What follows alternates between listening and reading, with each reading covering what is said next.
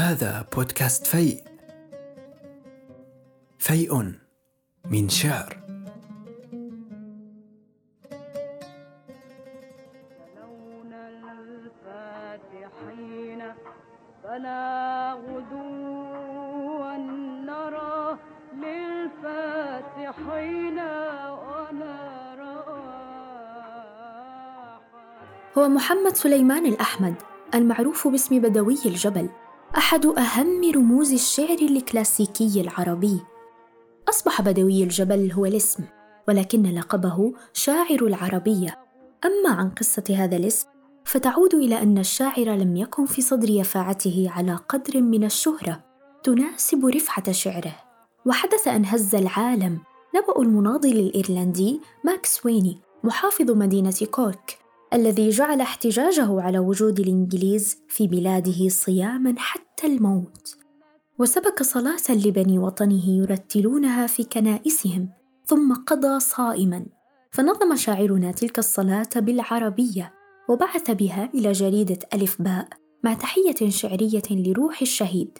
وفي اليوم التالي رأى قصيدته مذيلة بتوقيع بدوي الجبل. فسعى إلى صاحبها الأستاذ يوسف العيسى يسأله عن السبب فأجابه إن الناس يقرؤون للشعراء المعروفين ولست منهم وهذا التوقيع المستعار يحملهم على أن يقرأوا الشعر للشعر وأن يتساءلوا من ذا يكون هذا الشاعر المجيد؟ وأنت في ديباجتك بداوة وأنت تلبس العباءة وتعتمر العقال المقصب وأنت ابن الجبل.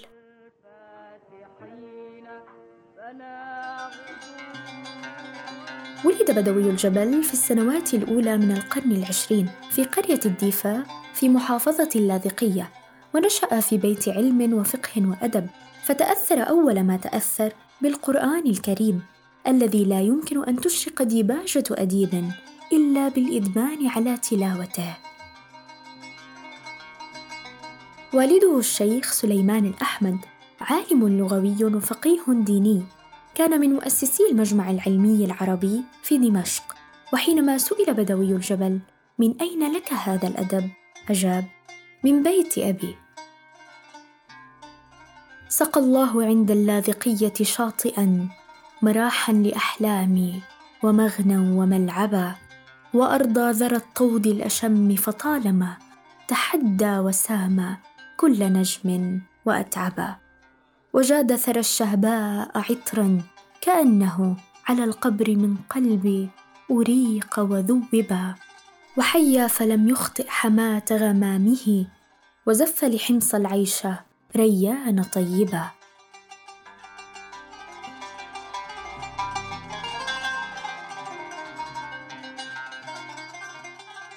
درس الابتدائية في الجبل وأول الإعدادية في اللاذقية. لكنه لم يكمل تلك المرحلة في التعليم فرغم أنه توجه إلى دمشق برعاية صديق والده رشيد طليع لإكمال دراسته في مدرسة مكتب عنبر حيث بدأ ينظم الشعر هناك لكنه لم يبقى طويلا فيها على أثر الاحتلال الفرنسي لسوريا عقب الحرب العالمية الأولى لينخرط في السياسة والمقاومة بسن مبكرة. أخذ عليه في بدايته أنه مدح غورو المندوب السامي الفرنسي إلا أنه صحح موقفه بسرعة وهاجم الاستعمار الفرنسي بضراوة. التحق بثورة صالح العلي مرافقا للوفد الفيصلي حيث بدأت صلاته مع العديد من الثوار السوريين ومع وزير الدفاع يوسف العظمة تحديدا مما أغضب الفرنسيين وجعلهم يبحثون عنه. بعد الهزيمة في معركة ميسلون وفاجعة استشهاد يوسف العظمة. التجأ بدوي الجبل إلى البطريرك غريغوريوس حداد ثم هرب سيرا على الأقدام إلى مدينة حماة متخفيا لمدة قصيرة قبل أن يعثر عليه ويتم اعتقاله. سجن بدوي الجبل وعذب عذابا شديدا تحت بطش الاستعمار فتم نقله إلى سجن حمص حيث بقي فيه قرابة السنة والنصف ثم نقل إلى سجن أرواد وهناك وشم على ذراعه. تذكار السجن الفرنسي ونظرا لصغر سنه تم إطلاق سراحه أخيرا. أيعدون قتل شعب حلالا ويعدون قتل فردا حراما. عبثوا بالنظام بغيا وقالوا قد أتيناكم لنحمي النظام.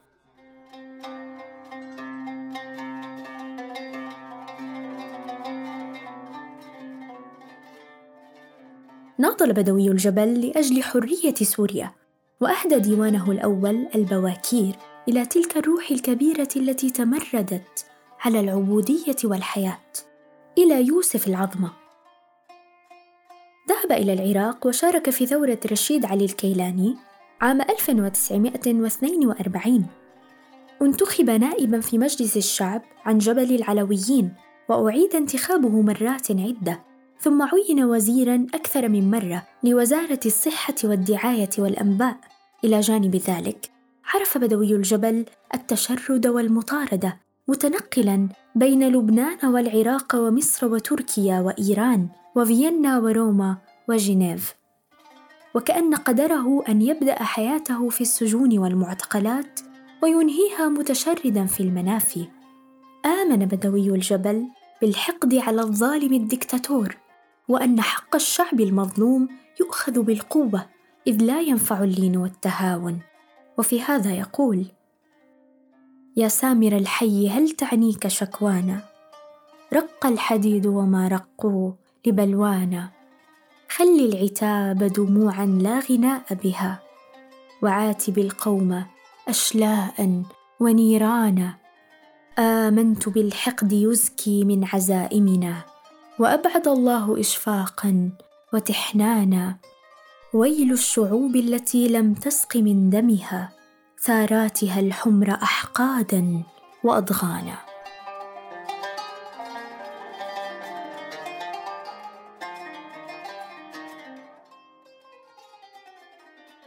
أسلوب البدوي خال من التعقيدات اللفظية والمجازات المصطنعة وجماع القول فيه جودة سبك وإشراقة لفظ وبداعة خيال ومتانة لغة.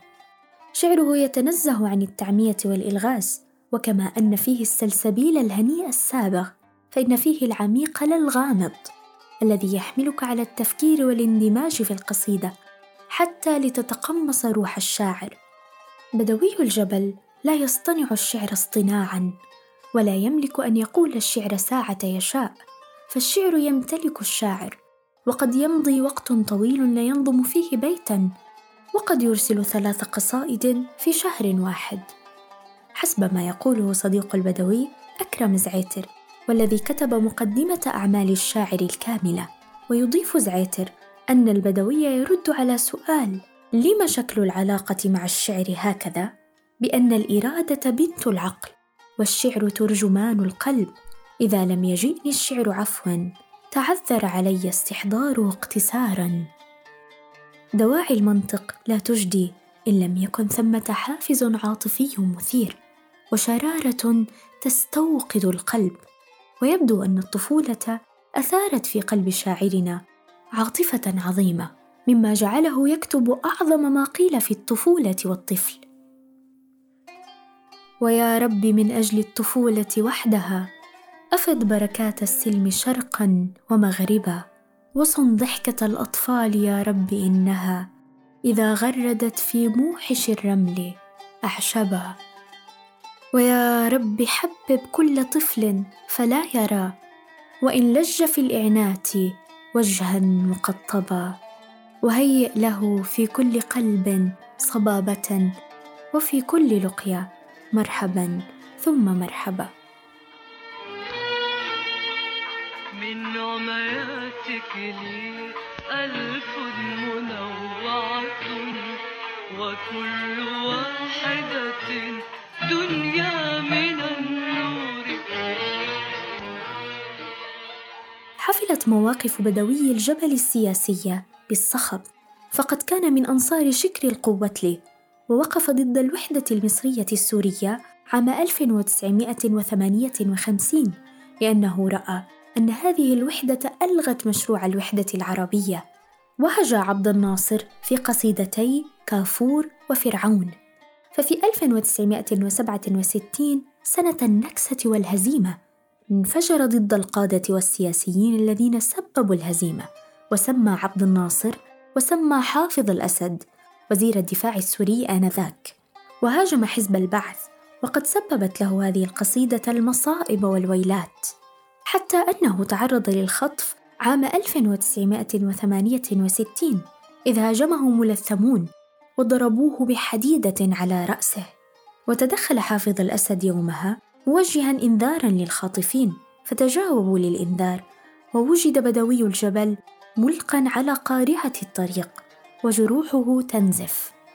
عرضته هذه الحادثة إلى تلعثم في الكلام ومشاكل حركية ومن بعدها اعتزل السياسة وغرق في الوحدة متابعا بعض قصائده الشعرية وإعداد ديوانه الذي صدر عام 1978 في بيروت.